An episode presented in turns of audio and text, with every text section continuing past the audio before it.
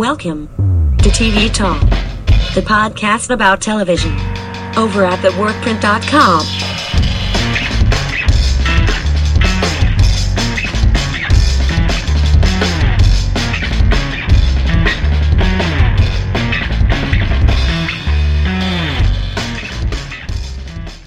Hi everyone, welcome to The Work Print's TV Talk, episode 17. I'm your host Christian, and with me today are Jad. Hey, buds. And Bassam. Hello.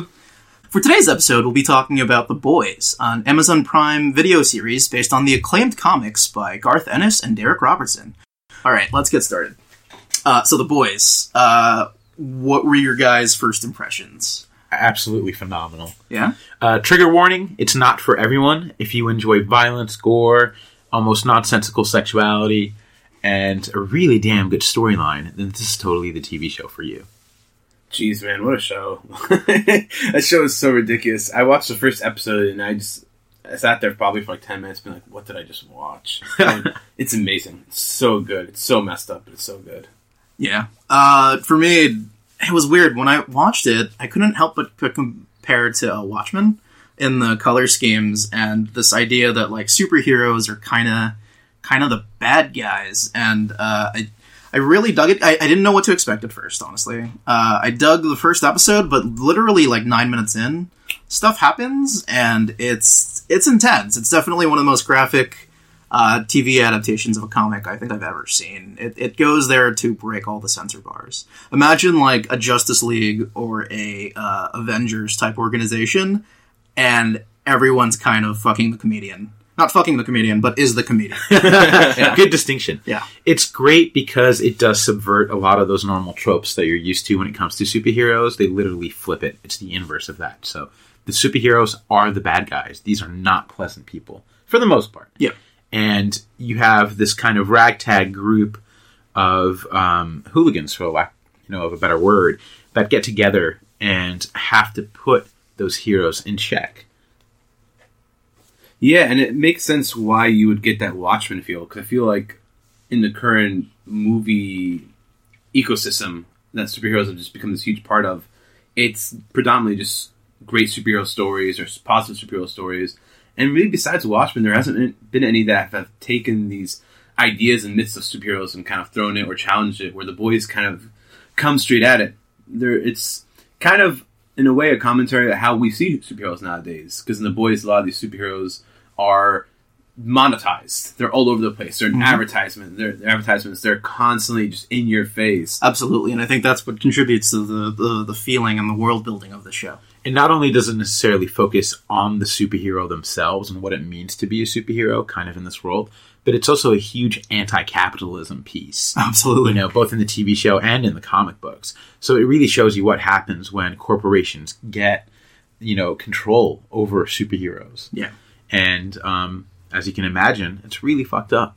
It is. And you can see it, too, the kind of allegories to Marvel, especially because Marvel itself has gotten so big. So you can kind of see how they play on the idea of corporatizing and monetizing the superhero brand and theme. When you first watch it, you actually see that reel in the beginning of the different superheroes. Yeah. Just as Marvel would normally do within their movies. Yeah. So it's very clever at that point. Yeah. The Boys were not afraid about taking shots. And I think the way they did it was just... It was so in your face, but it was done well. It was executed so perfectly. Just the amount of... They would just take these moments where they'll just, like, they would shake your foundation. They'll throw some fucked up thing in front of you and have to make you kind of sit with it for a bit. Yeah. And then they put it in context of the world, and you're thinking, like, oh my god, what did I just watch? How's this going to progress? And then every time a new fucked up thing will happen. And it's done in a way where you kind of... You understand, like, obviously the first take of it, you're like, this makes sense. And then they'll, like, take a character who did something really fucked up and then develop him and then, like, make you feel sympathetic for this person. So you're like, oh, that's really messed up. Oh, it sucks for him. But like, wait, no, he did this really fucked up thing, like, 2 episodes ago. So Deep.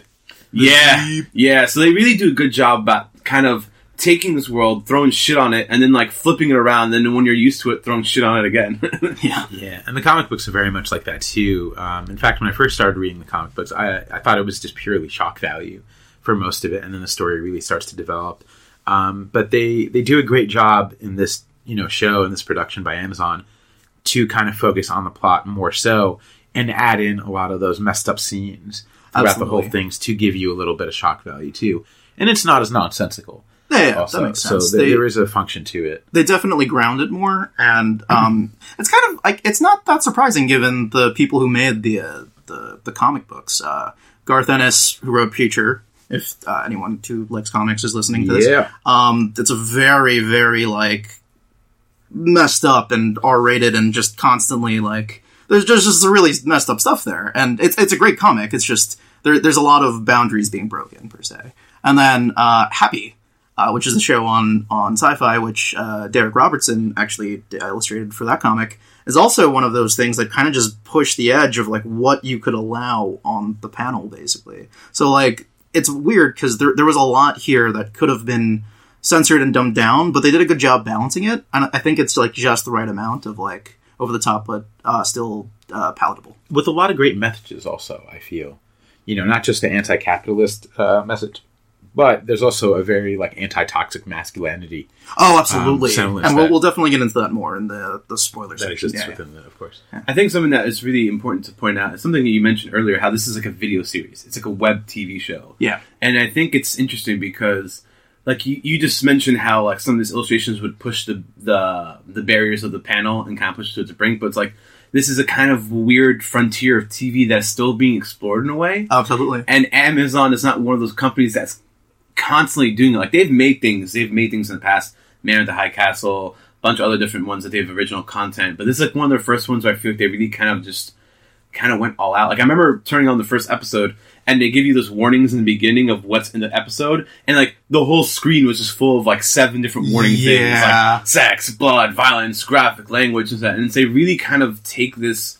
Did you say blood? Blood. Oh, blood. I thought you said blood. No. I think there might be a scene where they actually... No, actually... They use drugs, but it's not, like, your typical drugs. But we'll also get into that in this one. Yeah, but it's the idea is, like, they really kind of took it to, like, a different level.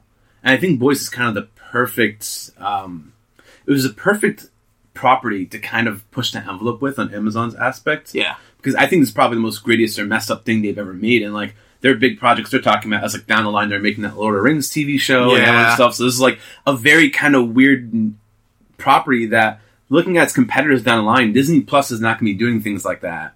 Oh, Hulu maybe Netflix will probably. And, like, we don't know what Apple's going to do. So it's like it's cool.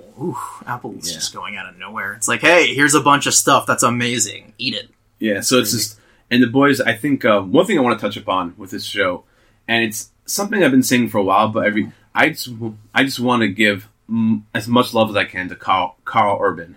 Oh, yeah. He's a phenomenal actor, and whenever you forget about it, he always pops back up and shows you how talented that man is. Absolutely, and he really does capture the essence of the comic book character, Bill the Butcher. In fact, when I was reading the comics, I was imagining a voice just like the voice that he utilized. Really? That kind of like that heavy, like, Cogney, British, like... So that's part of the comics. This wasn't, like, a stylistic choice for the show? Oh, no. Oh, wow. I mean, maybe. I don't think he was British in the comic books. Oh, okay, cool. Yeah. But, you know, when I was reading it that way, I imagined Bill the Butcher kind of speaking that way, and he did such a great job. To be honest, I had no idea. To me, I was just like, oh, I think Karl Urban's just doing something to differentiate himself from his, like, previous characters that he's done, because he's done so much at this point. He's so, like, I thought it was just an attempt by him to just stand out, but knowing that it's part of the story itself. Can he get an honorary Oscar? I feel like he should be. We have the power to do that. He's so underrated. It's crazy. Dude, he's been in so many great things. I know. I'm a huge Lord of the Rings fanatic. I'm obsessed with it. And him as Eomer, like, he's boss. And he every time I see him in a show or, like, a movie, he always does a phenomenal job. So when I saw he was in The Boys, it just, like, elevated the whole show for me. He's just so good. He's Judge Dredd. He was Bones from Star Trek. Yeah, he's phenomenal. Just done so many great things. So good. Man. Very talented. Very versatile. And you can even see that with the other actors also involved in the show, too. Like Tomer, the guy who played Frenchie, was just absolutely fantastic. He was pretty good, too, yeah. I gotta say, like, fantastic. The cast all around, it's just phenomenal. Yeah, it was a very well-done cast. Like, the casting director really hit the nail on the head with everyone. Yeah, absolutely. All right, guys, so we're about approaching the 10-minute mark. We talked pretty much as we can to pitch the series to you without giving spoilers. From here on out, the rest of this podcast will be filled with spoilers. So definitely check out The Boys. It's definitely worth the watch. If anything, just because it's very out there. It does stuff that you could never imagine. Amazon Prime did another TV show called Tick, which was also trying to push the boundaries of superheroes, but this takes it to a whole, like, R-rated other, like, level. Yeah, that's it. All right. So from here on out, we're going to be talking the show filled with spoilers for the entire season. All three of us have watched all 8 episodes, and we thought it was great. Yeah, so I guess let's just get started. Spoilers! Spoilers! Damn, dude, that show is fucked up. It was really fucked up. I was hoping somebody started with that. It is super fucked up. Yeah, we dumped it down. Can we just start anywhere at the show? Yeah, at this point, we're just going to jump around. When he kills Madeline in the end. Is it Madeline? Yeah. Yeah. Oh, you just holy really fuck. Yeah, dude. Yeah, dude. That threw me off. It threw me off, too, but yeah, my favorite part about that scene wasn't him killing Madeline. It was Billy. I was just like, oh, okay, so you did your thing. What are you going to do? Fuck it. And he blows up the house. Here's the thing. I don't know if you guys were paying attention, or not you guys in particular, but the audience. The baby's still there. Yeah. He murdered the goddamn baby. Yeah, Homelander is an evil fuck. Oh, that was Homelander. That was Billy. Billy's the one who built the bomb. Billy's the one who set the bomb off. Well, Homelander is also evil because he didn't try to save the baby either. That's true, too. That's actually kind of the beauty of Billy and Homelander, though. It's like, even though Billy fucking hates Homelander. And Homelander doesn't like him too. They both just like the dividing line, and I think it's one of the beautiful things about the storytelling of the show is that the thing that really divides Billy from Homelander, because Billy does so much fucked up shit in the show. Yeah. The thing that divides him is that moral ground of you took my wife away, or you fucked up my wife. Yeah. I lost someone, and this is the fuel for me to hate everyone. But like in that moment it's like it's so fucked up that it's like they're both just equally terrible, evil people. And then when the reveal happens at the end, it's like that one line you were holding yourself to that made you the good guy is now gone. The motives are also very different, too. Billy is acting out of desperation. That's true. He literally lost everything the whole time. Yeah. Where Homelander, on the other end, realizes that he's essentially a god. And do whatever he wants with him. And we fucking hate Homelander because they sell it like really well in the first episode. Even you were like, you know, I bet you that guy is fucking like the worst of them all, and you're right, Bassam. Like eventually as we get into it, you're just like, oh my god, you just see the fucked up shit. Homelander is like legit a psychopath. He's like the Joker if he had like Superman's powers. Well, maybe not to that level because he's not funny, but yeah. But yeah, very, very over the top. Yeah, he is essentially an evil Superman. Yeah, hands down. It's just crazy, man. Just the amount of, I remember when I started watching, Christian gave me the piece of advice. He's like, don't look at your phone too much. Like, pay attention because you'll miss things. And I'm sitting there, like, talking, and I'm watching the first episode. I'm like, oh, okay. And then when A-Train runs through that girl, I was just like, holy classic shit. And the great thing about the storytelling and the filmmaking of the show is that when that happens, even though it happens in an instant, it's a split second, they sit in that moment. They do. And you just sit in it, and you just have to, they give you the time to, it's not enough time, because you're like, holy shit, what the fuck just happened, but they give you enough time to process, like, what just happened right now? They slow motion it, and the blood, guts, and viscera, as we pan the camera around, you just see more and more of the leftover of her remains, and it's just like, what? Oh my God. They do a great job, because, like, I think when I watched that scene for the first time, I was watching it, because I'm like, alright, it's The Boys. Alright, we're going into, like, a lovey-dovey background story moment thing, so I went to go check my phone, and all of a sudden I look back, and I'm like, what? Why is there blood spatter on the screw? Oh, wow. Yeah. Wow, that girl is completely, like, just goop. She went from physically there to nothing but blood and guts and just completely dead. Which gets us started with the story, I guess, because A-Train essentially gives, what's the main character's name again? Huey. He gives Huey the motivation to pretty much go on this journey with Billy. Yeah, and it's very much similar to the comic books in that regard. As you know, that in the comics, Huey is based off of Simon Pegg, who also plays the father of Huey in the TV show. I did not know that. Which is really cool. You didn't realize that was Simon Pegg? No, I knew that was Simon Pegg, but I didn't realize that was what they were basing it on. Oh, yeah, totally. He totally looks like Simon Pegg. They were big fans of his, so they drew him in there as the main character. It was great. Oh, that's awesome. And Huey's also, he's Scottish, so not English, or I'm sorry, American, as they have him in the TV show and stuff. And he's with his girlfriend, Robin, in an affair, and that's when A-Train kind of goes through her at the same time, too. And they kept it. They kept that scene where he's holding her hands. Oh, wow, that was in the comic. That was in the comics, too. God, that's great. Super, super fucked up. Yeah. Just a side note, Simon Pegg does a phenomenal job in the show. I mean, like, every actor does a good job in the show. There's no weak points in it. But not only does Simon Pegg hit the emotional beats and plays that really innocent, sweet dad, But he hides his accent almost like fully. Flawless. He slipped out of it once. There was one scene where he slipped out of it just for like very slightly for a moment. Is when he was getting into the argument with Wee Huey.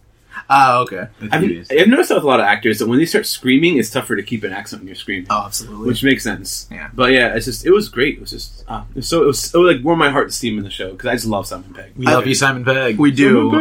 I've read your biography. You're one of my heroes. I love where he just wants to sit on the couch and watch, not Magnum P.I., watch, what was that show? Oh, it's the Pierce Brosnan show. Remington Steele. Yeah. Oh, yeah. Fucking brilliant. He's just like, hey, why don't we just sit down and watch Remington Steele? I'm like, of course you would. You would just want to chill on the couch while the zombie apocalypse... Oh, I'm sorry, the hero whatever is happening. The English pop culture references were absolutely hysterical. Really? And thing. Yeah, like when they're talking about the Spice Girls. Oh, that was one of my funniest... I had to tweet that immediately. So yeah, like, how do you know so much about the Spice Girls? Yeah. Of course you find out it's because his wife... Yeah. Too. Which is really... It's hilarious because it's like, what? Why is he going into these, like, the Spice Girl references? Yeah, and also Remington Steele, of course, even though that's an American production, but Pierce Brosnan is playing the lead. And stuff. It was great. They do a really good job in balancing comedy, really fucked up scenes, and dramatic moments throughout the entire show. Absolutely. And it makes you second guess. It's like, is it worth it to be that much in the spotlight, especially with Starlight's journey? Because it's like, oh, okay, you're this hero, you're doing these things because it's your dream, but like deep down inside, it's not always what it's cut out to be, basically. Kind of like an allegory of like getting into the film industry or like any kind of fame. Yeah, it was very Me Too-y. Of course, this is a spoiler section, so we can talk about it. That first episode with Starlight, you see her kind of debuting and what's the word, auditioning for a role in The Seven, and it tells us who she is, and you see it, and she's happy, and she gets it, and it's a big deal, and it is a big deal because like The Seven are the best superheroes of this world, right? They're like the Justice League, yeah. But soon after, she's with the Deep, basically, who's like this ripoff of Aquaman, and they're hitting it off and kind of friendly and stuff. They go to this ceremony together, and then afterwards he shows her the tower or whatever, and then immediately after, like he's just like drops his pants, yeah, and he whips it out, and he kind of it's fucked up. He coerces her to. He rapes her, yeah. He flat out rapes her, yeah. And her line kind of becomes focused on that. Yeah, kind of incidents throughout the whole thing, and it culminates to the point where she addresses that Christian group that's surrounded against. What's his name? Scene. Yeah, Ezekiel, the superhero. Ezekiel, the gay superhero who is like for Christ. Yeah, kind of like that crusader for Christ type of guy. Yeah, and stuff. And she has this very like impassioned speech, kind of talking about what happened to her, and like in a way, I guess addressing rape culture and stuff. Yeah, no, definitely. And also the response to that was super fucked up too, with Vought, kind of just moving the Deep to Sandusky in Ohio. Yeah, well, and instead of taking law against him, or he was one of the Seven, and they already felt like they were short one because of the invisible one, translucent being missing. Yeah, so they didn't want to take any more hits to the Seven, but it was fucked up. But, I mean, it talks about... It basically embraces the whole corporatization and how sometimes you just move pieces around as compared to doing the right thing. Yeah, and you obviously have real-life parallels to that, right? The Catholic Church and the rapists that they moved around. Yeah, absolutely. And stuff. So they really do address that in the show, I think, in a very tasteful way, considering the amount of gore violence and kind of... sometimes hardcore sex scenes that you see. Well, it's like, it's part of her journey, and it's a struggle, because this happens to her, and she tries to own up to it, like, embrace it. She even comes out saying, this fucked up thing happened to me. She doesn't give specific details, but it comes out, basically, at some point. But even then, they try to profit off that, too. They try to use it as, like, a way for the company to leverage Starlight's popularity and make her more, famous. Kind of makes you question certain celebs. Or not necessarily certain celebs, but... Oh, no, absolutely. Certain motives. Yeah. Because at the end of the day, like, everyone's motives are kind of shitty. But bringing it back to the Deep, how do you guys feel about his storyline? Because he starts out as this awful kind of rapist dude, but then the rest of the season, and I think Eric Kripke, the showrunner who made this series, actually said it in the Reddit Ask Me Anything, they kind of just shit on him for the rest of the season. Yeah. Well-deserved, and not enough. Yeah. Well, that's what the thing was. It was like, yeah, he did this fucked up thing, so we just wanted to torture him as much as we can. Do you think that was enough? Like, do you think that was, like, justified, or what are your thoughts on it, I guess? I didn't feel any sympathy towards him at all. Yeah. I mean, he was kind of a jerk throughout the whole thing, even Yeah. You know, and he was just waiting for his return. There was no redemption for him, basically. Not at all. Yeah. You know, even when he was in therapy, it was just very, like, terrible self-actualizing on his end. Absolutely. You know, he didn't mention the rape at all to the therapist. He just kind of talked about how other people were shitting on him. Yeah. It's similar to what you brought up about BoJack Horseman, Bassam. What was that line that Todd said? I'm going to butcher the line, but essentially what it is that you can't just keep doing terrible things and saying sorry. You have to be a better person. Yeah, and that's the key with him too, right? He gives an apology video. The Deep gives an apology video within the show, and it's terrible, right? You see multiple cuts of it, and there's no sincerity at all. Yeah. Not one bit. Yeah. And it's just definitely half-assed, like most of these, you know, terrible celebrities that we're finding out kind of pseudo-apologizing for their terrible actions.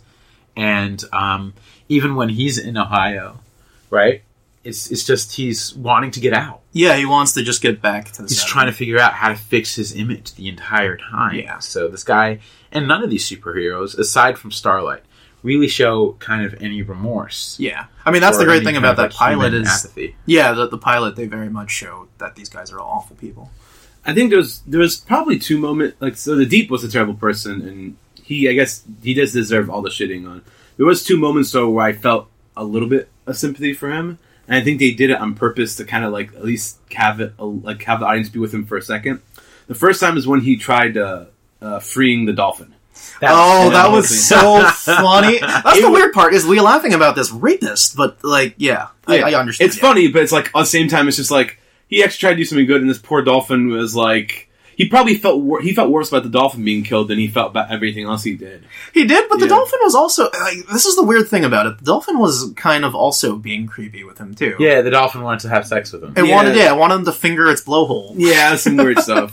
And then and he's like, fine! And then he crashes the car and it horribly dies. And then there was that scene that flies out the window and gets run over by another car. Which is great. And there's a lot of scenes with the Deep like that. And it's weird, because again, you start so fucked up and then the rest of it is just Looney Tune-esque shitting on him. Yeah. And also the other scene was when he was hooking up with the girl and the girl kind of forces him...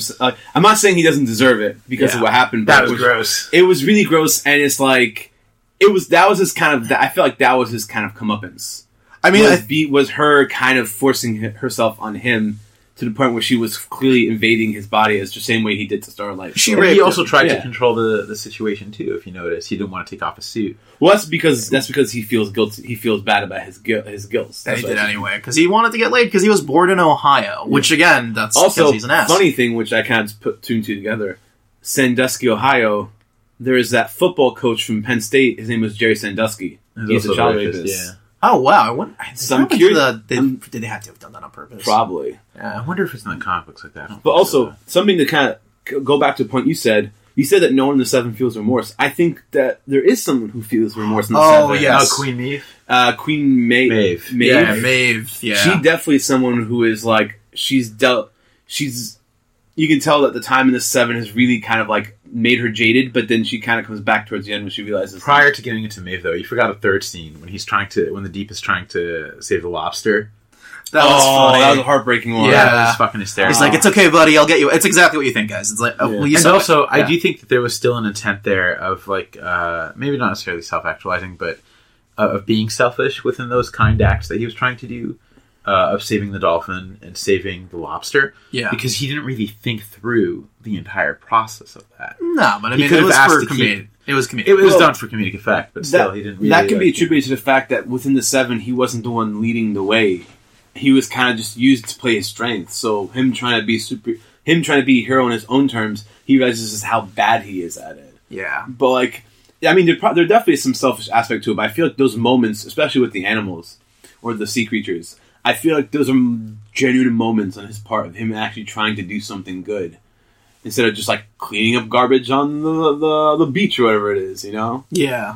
So it was interesting. It was the cast of the Seven is very interesting group of people. Oh, let's hit the cast. Why not? So what were you guys' thoughts on how is it? I want to hold Maeve off for a little bit. A-Train. Why not? So cool. I think, what's his name? Jesse Usher did such a great job playing him. Yeah. You know, definitely is an arrogant character, right? Yep. I thought it was hysterical that he had a foot fetish. Yeah, I mean, it makes sense because he's a runner, right? He's kind of, he has the powers of the Flash, but he looks like Falcon, basically. Yeah, exactly. Yeah. And he's just, you know, I kind of felt bad for him a little bit too because. But he murdered somebody and didn't give a fuck. He murdered his girlfriend. He did give a fuck. Well, he murdered multiple people.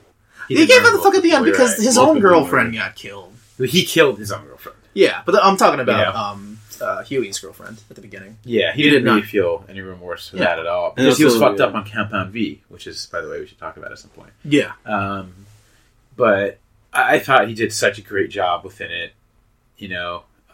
And he's just someone I felt who was losing his identity. Yeah. Throughout the whole thing, you know, which is something that Maeve definitely did. Yeah. And that Annie or Starlight was trying to prevent from happening too. And I think he's like one of those people who had just gotten to that point where he realized he had lost his identity at the end of the day. Yeah. And that there was no coming back to that. Which I thought was a little sad. But yeah, if you tie in the whole aspect of like fame and like the fame of superheroes kind of thing, he definitely represents that type of person whose identity was tied to his fame. Yeah.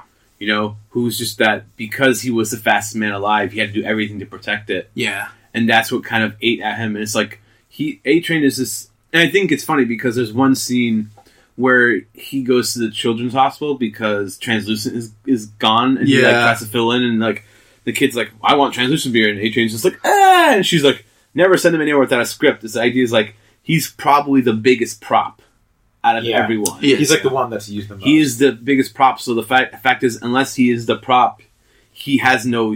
Like, there's nothing to him. Yeah. And that's why the whole thing with losing his girlfriend and her, eventually him killing her and all that stuff. And almost pretty much losing the relationship with his brother, who's this trainer. Yeah. Fully. Yeah, too. Yeah. You know? He gets his comeuppance in the end, definitely.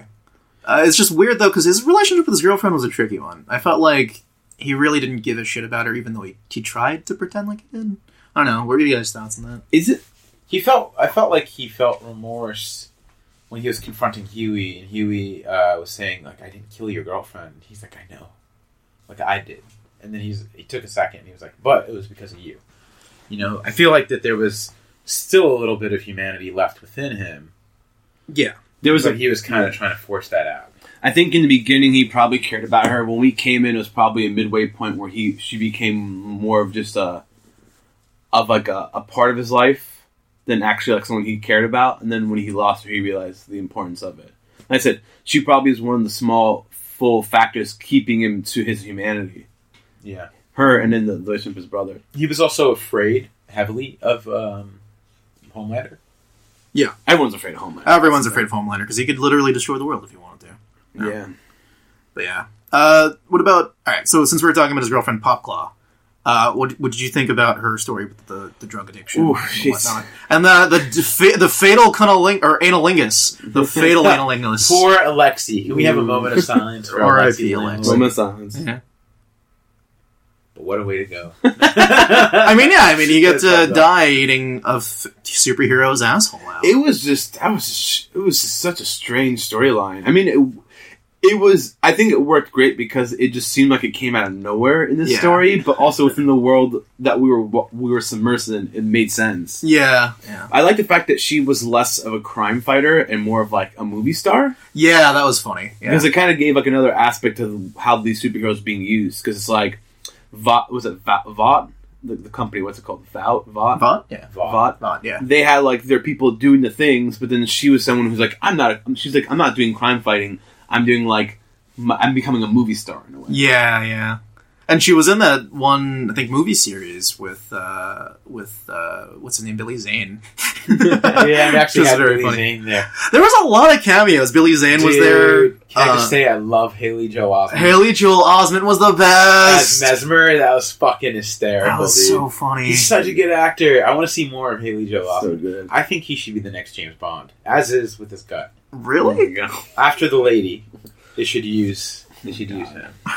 The Mesmer storyline was so messed up. Oh. It was, but at the same time, I'm just like, you know what? I can see it. He's this washed up author. Why not? Yeah, I feel like everyone except for, I mean, even Homelander in some ways, as much as he's a terrible person, everyone has that one aspect about them that you can be like, shit, I feel you, you know? And the reason, I think, because of that, and this is a point we should definitely discuss, is because they were forced into being superheroes. They didn't have the option to choose these powers. As you guys recall, you know, you find out that Compound V is given to all these superheroes when they're babies. Yeah. By Vought. So they become superheroes. So they become the superheroes. And they tell them that, you know, they were either gifted by God or were born with it naturally or whatever. But they're essentially forced into this lifestyle without having... They're kind of mutants in that sense. Like X-Men mutants? X-Men mutants, yeah. But X-Men mutants weren't given the powers when they were younger. X-Men mutants were actually born with it. They thought they were injected. You remember the scene when they go to the hospital and you see the baby that's being injected with the serum? Yeah. The Compound V? Yeah, I mean, they grow up with their powers. They don't have the choice of not having the powers, but how they act afterwards is like some people go into that... the spotlight, the fame of it, and that's where they end up losing their moral compass or their, you know, desire to do any good. Like, you know what? I forgot. Now that since we're talking about these, there's only one of the seven who really I don't think you could blame for anything. Well, besides Starlight, because Starlight is just awesome. And that's is it Black Noir? Yes, he kind of just does his job. He's not evil. He's not good. I mean, he fucks up that. He does, but he was told to. He was just following orders. Like he's not. He doesn't have a characteristic thing that makes him like cringeworthy. He's kind of just a parody of Batman, but he doesn't say anything. And he's constantly eating with his mask on, which, if you guys saw, like he's constantly just drinking out of like straws and stuff, or trying to eat, but like never taking the mask off. He's just there. He's just a menacing presence. I love when he plays the piano and he's just wildly talented pianist. Yeah, I think it's the fact that like with him is even though there's no like characterization of who he is as like a person, he still is like fine with being in his place and doing those things, which is where his fucked upness comes from. Yeah. You know. Yeah, the only person on the seven besides Starlight is Queen Maeve. Let's talk about her next. Yeah, let's talk about her actually. And that's really interesting because, the assumption is that she's bisexual. I guess. Because she dated Homelander for a while. Yeah. But that's also sketchy because you don't know with Homelander. Yeah, he's the kind of guy who, if he wants something, including people, that's it. You can't do anything. He's Superman, basically. Yeah. That's very true. So we don't know if that was like coercion, but it seemed like it was consensual. I don't know. I'm curious if because you find out in the show she had a former relationship with another lady. Yeah. And I'm curious if Homelander had anything to do with that because she disappears from this lady's life, right? As she's like joining the Seven, I think. I think so. And you know, she comes back to her former girlfriend. Yeah. In this kind of time of need. And then wants to separate herself away from it. Yeah. And gets really upset when her ex-girlfriend comes to visit her while she's filming a reality TV show. Or kind of like a promotion, rather, for the Seven. And she gets upset when the crew is like filming their discussion with them, too. Which could also imply, or the way I read into it at least, is that Homelander now sees that this is a person. This can be a, you know, a risk in a way, right? Definitely, yeah. So maybe that's why she had to end the relationship per se. Maybe it's a little strange. I kind of wish she spent more time, honestly, with Queen Maeve. I think they will in season 2 because it's already confirmed that there is not only a season 2, but they're already like planning to shoot and everything. Excellent, yeah. Oh, and for those listening, Aya Cash has been confirmed in the cast. I believe she's playing a superhero of some sort. So there you go, Aya Cash fans like myself. Loved You're the Worst. Yeah, because they said that there was, over 200 different superheroes around the U.S.? Yeah, so there's a bunch that they can play off of. The Seven are just the main Seven, but there's so many branches of that corporation, so, yeah. But going back to Maeve, I like that she used to be good. But, like, she goes into this, like, almost mentor figure with Starlight, and which is awesome because Starlight used to look up to her when she was a little girl. And, you know, Maeve used to be doing this for the right thing. She was Starlight at some point a long time ago. But, you know, having to do things for the company, having to do things for fucking Homelander, that douchebag, she kind of just sold parts of her soul, as she said, over time. And she's become kind of this, like, Cersei-esque alcoholic, because she's always drinking, too, in the background. It's subtle, but it's there in the scenes.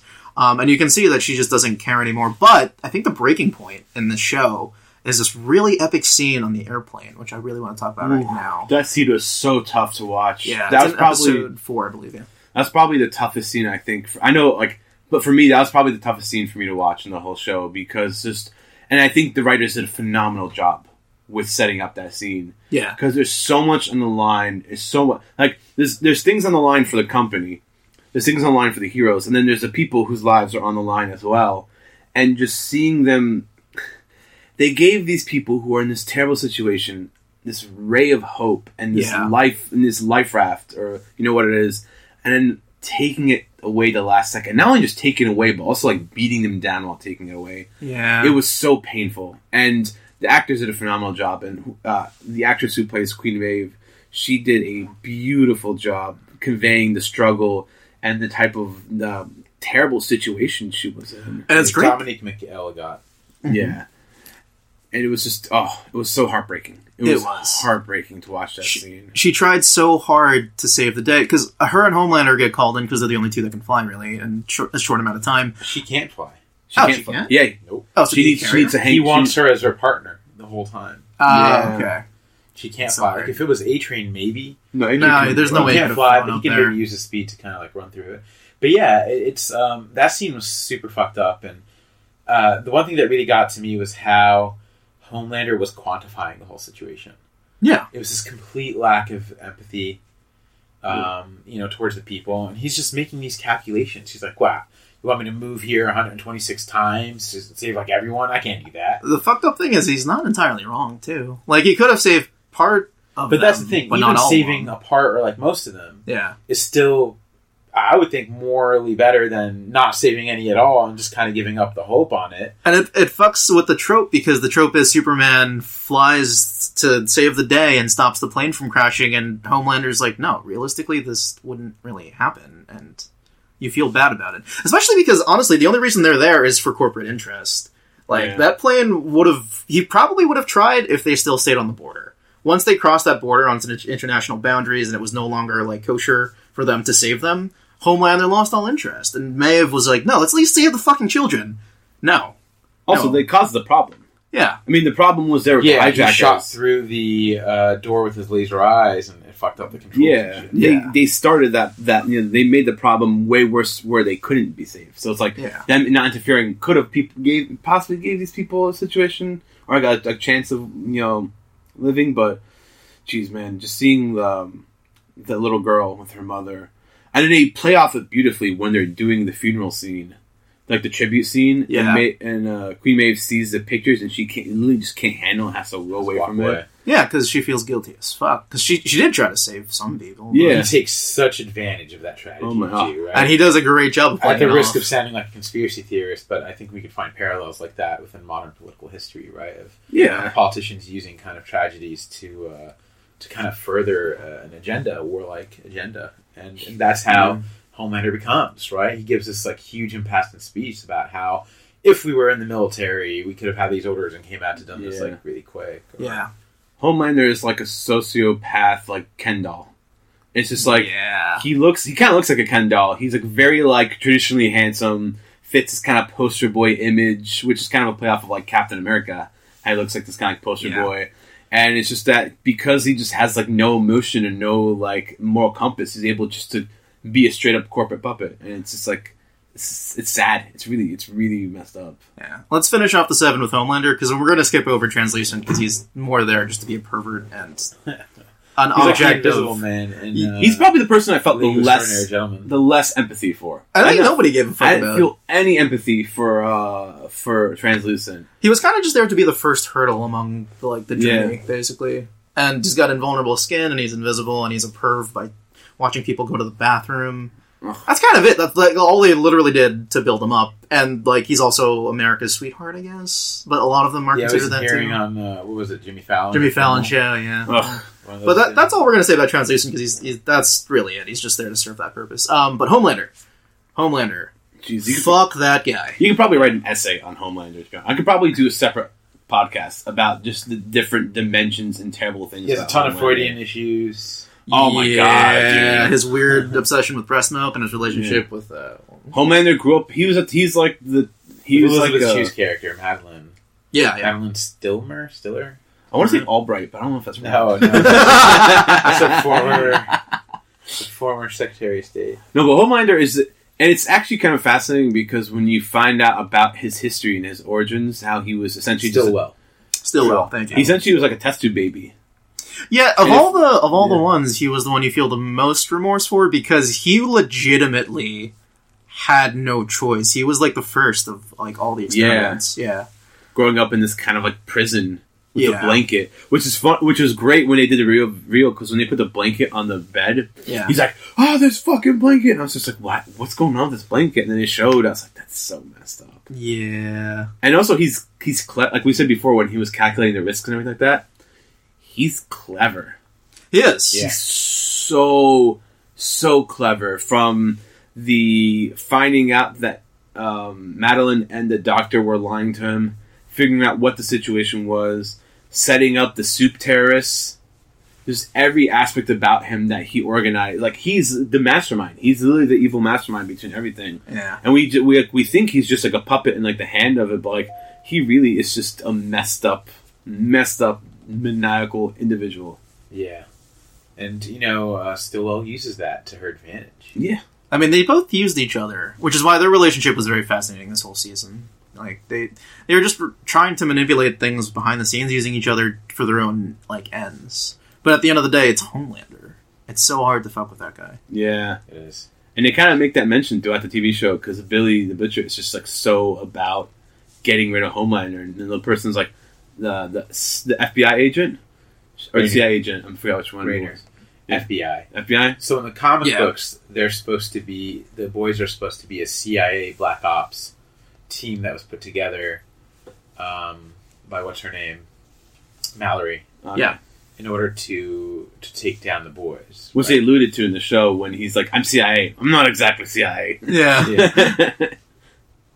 But then they go to the feds, the FBI at this point, in order to do that, and of course the FBI caves to Congress, right? And the FBI is like, "We can do everything except get rid of Homelander." And then the moment the soup terrace comes in, that's when they have to kind of cave. Which was set up by fucking Homelander. That's why it's such a... You go from, like, him being like, all right, he seems like this great guy, suspicious as hell, poster boy, doing stuff, and you realize, damn, he set the whole fucking thing up. He's a psychopath. He is. Ooh, that's why I made the comparison to Joker, because I'm like, oh, shit, he's really brilliant. But again, Joker's mechanic.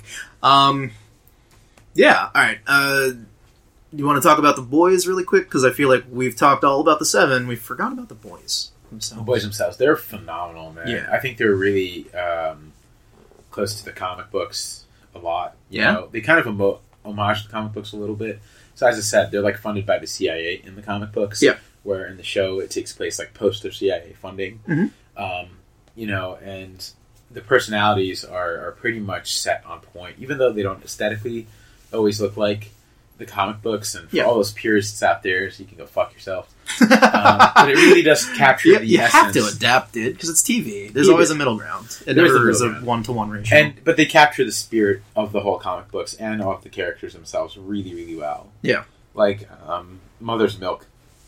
I want to talk about Mother's Milk. Good. Mostly because that's a brilliant name. He's excellent. Laz Alonso plays him. And I don't know if you know this, but in the comic books, he gets his superpowers from his mother's milk. Oh! Which I thought was really interesting. He's a powered individual? I think... Okay, so here's the thing. So they're all powered in the comics. Yeah. They inject themselves with Compound V in order to get those powers. That might be Season 2. Which could be Season 2. Season 2. Which I was kind of surprised they didn't start off with that a little bit. Well, it actually would make more sense, honestly, the way they did the structure of the TV show, because they like the TV show is about them going through the necessary channels. Yeah. Now the fact that they're kind of... the superheroes are ingrained in the military now. They can't go out. It would be crazy. That makes sense for them to have to inject themselves. Yeah. So the showrunner, Eric Kripke, in the AMA again, he actually mentioned that he started the characters... being powerless, because he wanted to see how just regular everyday people could outwit these superheroes. He thought that would be a much more grounded foundation for the first season. And I think it actually worked really well, because they did their best to do these without it having being an epic, like, fist bro fight, you know? Yeah. For later seasons, though, I'm not sure. I'm not sure what they're going to do, because, you know, this is all uncharted territory. I mean, yes, there's a comic source, but, like, where they're going to head in and the direction they want to take next, we don't really know. We just know what happened with Homelander and Billy and that really big twist at the end, which I found really funny, personally. Some people weren't the biggest fans of it. I actually liked it a lot. I thought it was so fucked up. Yeah. I was just like... because so many questions ran to my mind. Well, immediately when I realized what happened, my first thought was Billy isn't noble, and his quest isn't to get like revenge for his family. His quest is just for himself. He's an asshole because his wife is still alive. So everything he's done has been for kind of nothing? Yeah, it's like I said earlier. It's like there's that one kind of defining line that gave him a moral high ground. Yeah. And he, like, the ending pretty much takes that underneath him, and he falls flat on his ass, literally. Absolutely. And, like, all the people Billy fucked over, all of his friends who he completely abandoned for this quest for revenge, and you find out that he's doing it for nothing. A part of me thinks that his wife just left him, honestly. Which I think would be great for season 2. Yeah, there's so many... Well, I guess let's talk about it. We might as well talk about since we're at this point, talk about the ending and the things that led up to the ending. Yeah, we can talk about the ending. Let's also talk about any plot points we missed, and then we can wrap up after that. Yeah. Let's start at the point... So, we get to the final confrontation between Billy the Butcher and Homelander. Yeah. Homelander finds out this terrible secret. Originally, they tell him that he had... it's clear that he had raped, or he had at least had sex. Yeah. With... He impregnated Billy Butcher's wife. Yeah. He impregnated her. Probably rape. Well, she was there for 3 hours, and they don't know. I don't know. It's weird how they left it. The assumption is that the assumption going in is that rape, but like the fact that how the ending turns in, we don't really. We have to find out more. Yeah, yeah. Because then he was also saying, that she wanted it, and she came multiple times. But then again, there was also a scene literally before where Homelander had sex with the Madeline. And it lasted, literally 30 seconds. So you can't trust Homelander, and because she's alive, we can't necessarily trust everything that we've seen so far. So it's a great cliffhanger to end on, basically. Yeah. It is. So, she has the baby, but they tell him that the baby died. Yeah, her and the baby died. Her and the baby died and thing. But then we find out, after Bill the Butcher pulls the bomb, and pretty much destroys everything in the house, that he and Homelander survive, and the Homelander had actually taken him to the house, where Billy the Butcher's wife still is alive. What's her name? Rachel? Rebecca? Becca, and she has Homelander's son, who doesn't know that Homelander's his dad until that very moment, which is kind of like the double. Yes, yeah. And we also find out too that superheroes can have kids, even though it was stated that they can't. Yeah, yeah. He was the first. As the kind of like the poetic thing about it, it's like Homelander being this first successful superhero.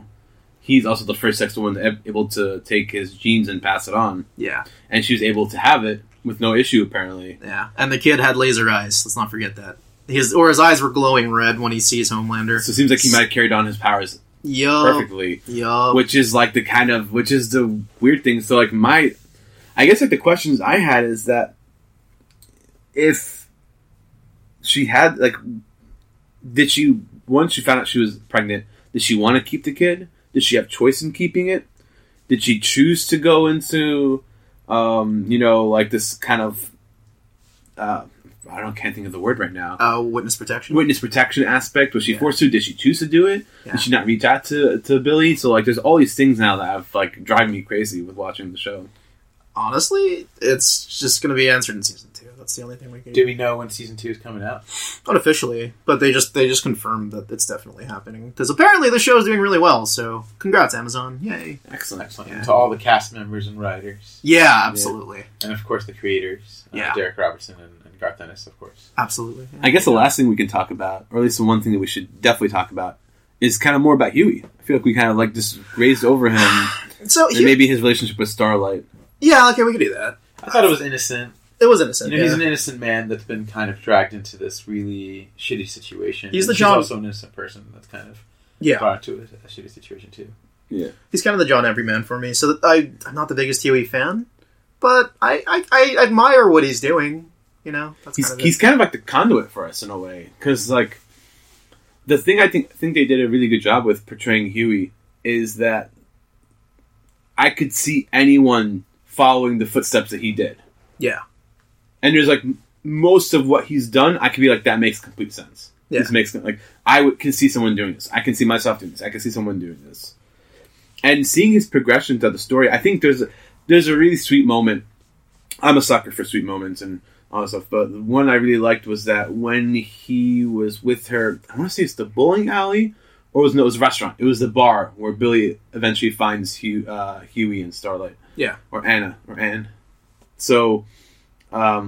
he goes in for a kiss, and then the hallucinations of Robin finds his peer. Yeah. Which I thought was actually really sweet, because in a way, Huey kind of set out to do what his intention, his original surface intention was, I want to get revenge. Yeah. But like what he really wanted to do was get over the loss of Robin. In his mind, he equated getting revenge on these superheroes with you getting over the loss of Robin, but that wasn't how it was going to happen. And he sees it with Billy going further and further down the line. Absolutely. You can see that theme of, like, the Count of Monte Cristo, where revenge is constantly this big motivating factor for a lot of these characters, and you find out it doesn't satisfy shit. There's always casualties, it doesn't change anything.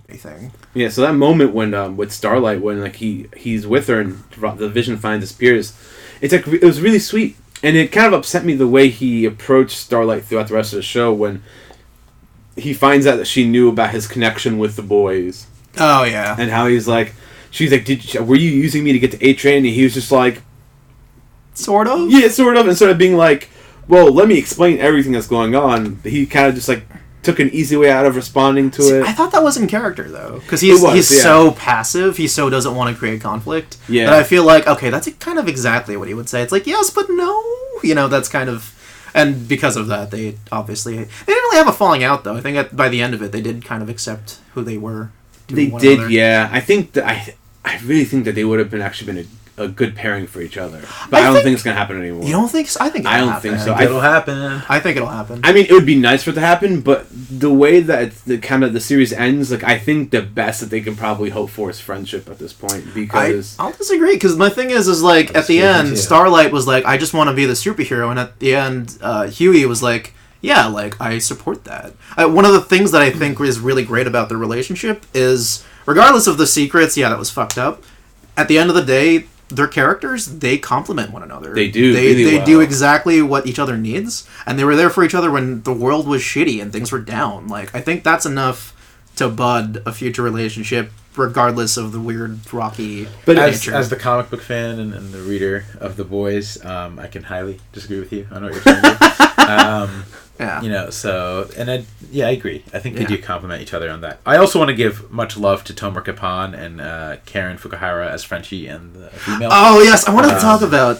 Fukuhara. You know, for both. And, yeah, go for it. She's awesome. She's weird.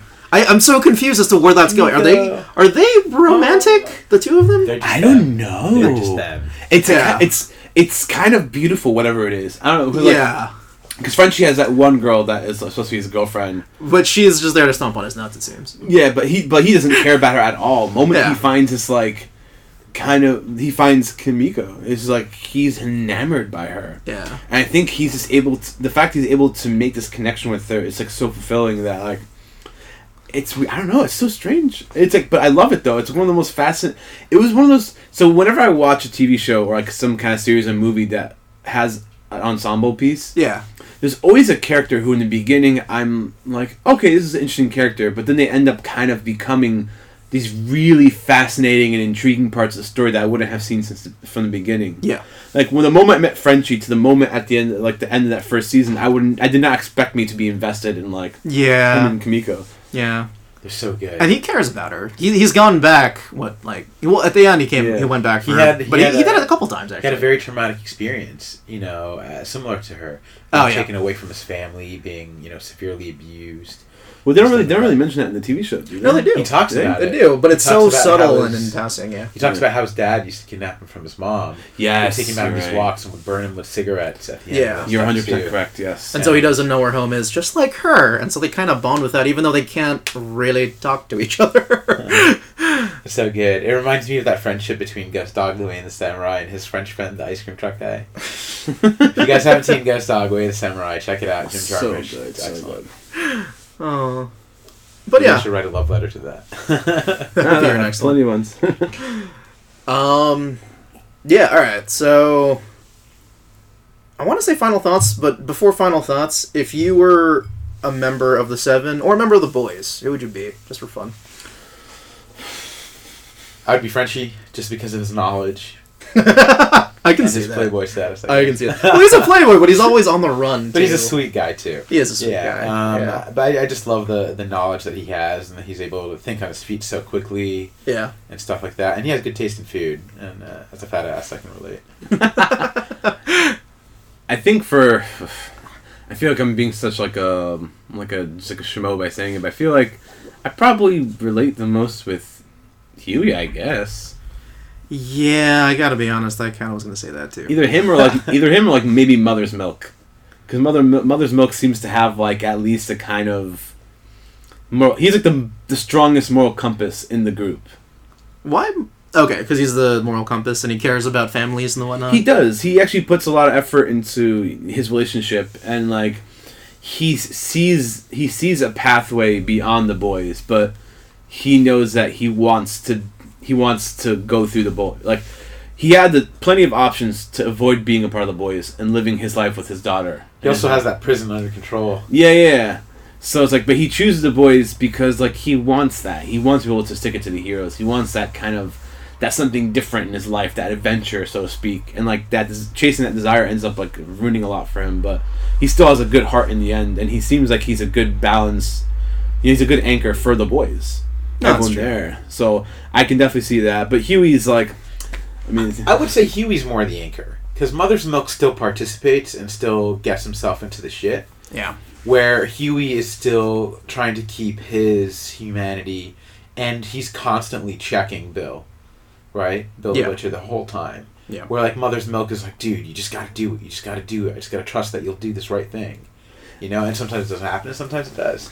But he still goes within that. Where like Huey. Like, Mother's Milk would have shot A-Train immediately, where, like, Huey started giving him chest compressions. Yeah. So I think nice. I would actually disagree and say that Huey's more the anchor of the group into that morality. And that's why, like, Annie kind of sticks with it. That is kind of why I say it's today, too. So I'm kind of with you on that one, dude. For me, I'd probably be Queen Maeve. Okay. Because, part of this big thing, constantly doing shit to keep it going, but I'm kind of regretting all these weird decisions and like just going through the motions. Weird decisions like working for the Workprint. Yeah, is the Workprint? Damn! Is the Workprint seven? No, it's just, you know, I think she does what she has to keep the front going because it's been going for so long. But like, I think she wants to do the right thing, but she's so just destroyed on the inside. She's the only person that you want to be a part of the seven. Every other seven person you don't want to connect with. Well, Starlight's amazing. Starlight, yeah, I guess. Maybe Black Noir. Black Noir, I love Black Noir. He's too mysterious for me, though. I know Starlight is a part of the Seven, but I just don't see her as a part of the Seven. Because the Seven is such trash. Yeah. And she's just like, she's such a... She's the Tyrion Lannister of the Lannisters. Yeah. I feel like she's a better... No, she's like a much better person than Tyrion Lannister. Yeah. She's the one you root for amongst the bad guys. Here's one that we kind of brushed over, because he's not really in the show, but Lamplighter, who I assume is a playoff of Green Lantern. He's an asshole, right? I don't know. Comics. They're all assholes, yeah. Okay, they're all assholes. Did Lamplighter die, or did he actually retire? I don't know, but he lit Mallory's grandchildren on fire, so you can establish that he's an asshole, but like beyond that. Well, how about Mallory? Mallory's a very interesting character. We barely see her, but she's like constantly there, like, you know, as a presence. Yeah, she's just there bird watching. I think she's much younger in the books. I want to say Bill the Butcher has a sexual relationship with her in the books. I mean, they still could do that now. There's no wrong with ageism. Nothing wrong with that. But, they kind of took that role onto Raynor, I think, more so. Or maybe he's banging Raynor in the comics. So here's a question. Maybe I missed this during the show, but so Mallory and Bill's dynamic, Bill did something to fuck up her. Did he not fall through in a mission that ended up resulting in Mallory's family being lost? No, it wasn't Bill's fault. Okay. Bill was this weapon that... Well, he calls himself a weapon that Mallory kind of trained to really just sick him on Homelander. And he technically does, or tries to, but it doesn't work out, obviously, in the end, because it's fucking Homelander. But the one who fucked up was Frenchie, apparently. Okay. At least in the show. Frenchie supposedly doesn't follow orders. Yeah, he missed a cue of some sort, and because of that, Mallory's grandchildren were killed. And because of that, tension between him and Mother's Milk. Yeah, because Mother's Milk is like, follow your orders. He also cares very much about family, and he's like, Frenchie, if you ever do that to my family, I will fuck you up, like literally, and that's why they're. This is me punching my two fists, guys. Well, if you can't see audience or hear audience. Anyway, yeah. So there's that. Final thoughts on The Boys. Wow, we're wrapping at exactly the hour mark. Perfect. It's a fucked up show, but I love it, and it's great. Same. I think it's a great comic book adaptation. If you're a fan of the comics, definitely check out the TV show. It's worth it. They do homage the comics a lot. They do actually have some scene to scene. What do they call it? Like, they actually record it, like, sometimes scene for scene. Yeah, one to one. Yeah. One to one. Shot for shot. That was a word. Yeah, shot for shot. Yep, that went through. Shot. And, you know, the characters are there. The spirit of the whole thing is there. It's definitely a fun ride. If you're not into that type of stuff, definitely don't check it out and spare yourself a headache. So, watching The Boys, I went into this thinking it would be like Preacher, I guess, which I like, but Preacher is very much unique in its own sense because they break structure a lot, which is brilliant. And I think the executive producers of Preacher is also the ones here, which are Seth Rogen and his writing partner. Evan Goldberg, yes. Seth Rogen has a cameo in it, too. Yeah. Going into this, I expected something crazy, but it's weird. This show does a really good job of the balancing act of showing, yes, the extremes, but also, like, the human. I think one of the reasons that it's doing well is because it takes this tired and used trope of the superhero and plays with its corporatization and also how kind of distant these characters, these heroes, have become. And it's interesting because I think The Boys, the way I envisioned them by the end of this, is that they're not necessarily the heroes, they're kind of the bad guys, but that also makes them good, if that makes any sense. So by flipping these tried and true tropes, The Boys has become like this series that's very different in the sense that they want to show what it's like to flip things, to see the degenerate and make it beautiful in a weird way. And they do a great job of doing that. I agree with what Bassam and Jad have said. Great show. Definitely check it out. That's it. This has been TV Talk episode 17. I'm your host, Christian. You can follow me on xn_angelus on Instagram and Twitter. Jad and Bassam. I'm Jad. You can follow me on @JadCato and any of the social medias. Writer and community organizer. I'm Bassam. You can follow me @BKato, BKAADO. On Instagram and Twitter. Awesome. Thanks, guys. And, that's it. Oh, and all three of us work at The Workprint, obviously. Yeah. So check out our articles. Yeah. Everyone's just grinding out stuff left and right. Click away. Click away. Yeah. Leave a comment. Show your love or hate. Whatever. We'll take both. All right. Thanks, guys, and have a good one.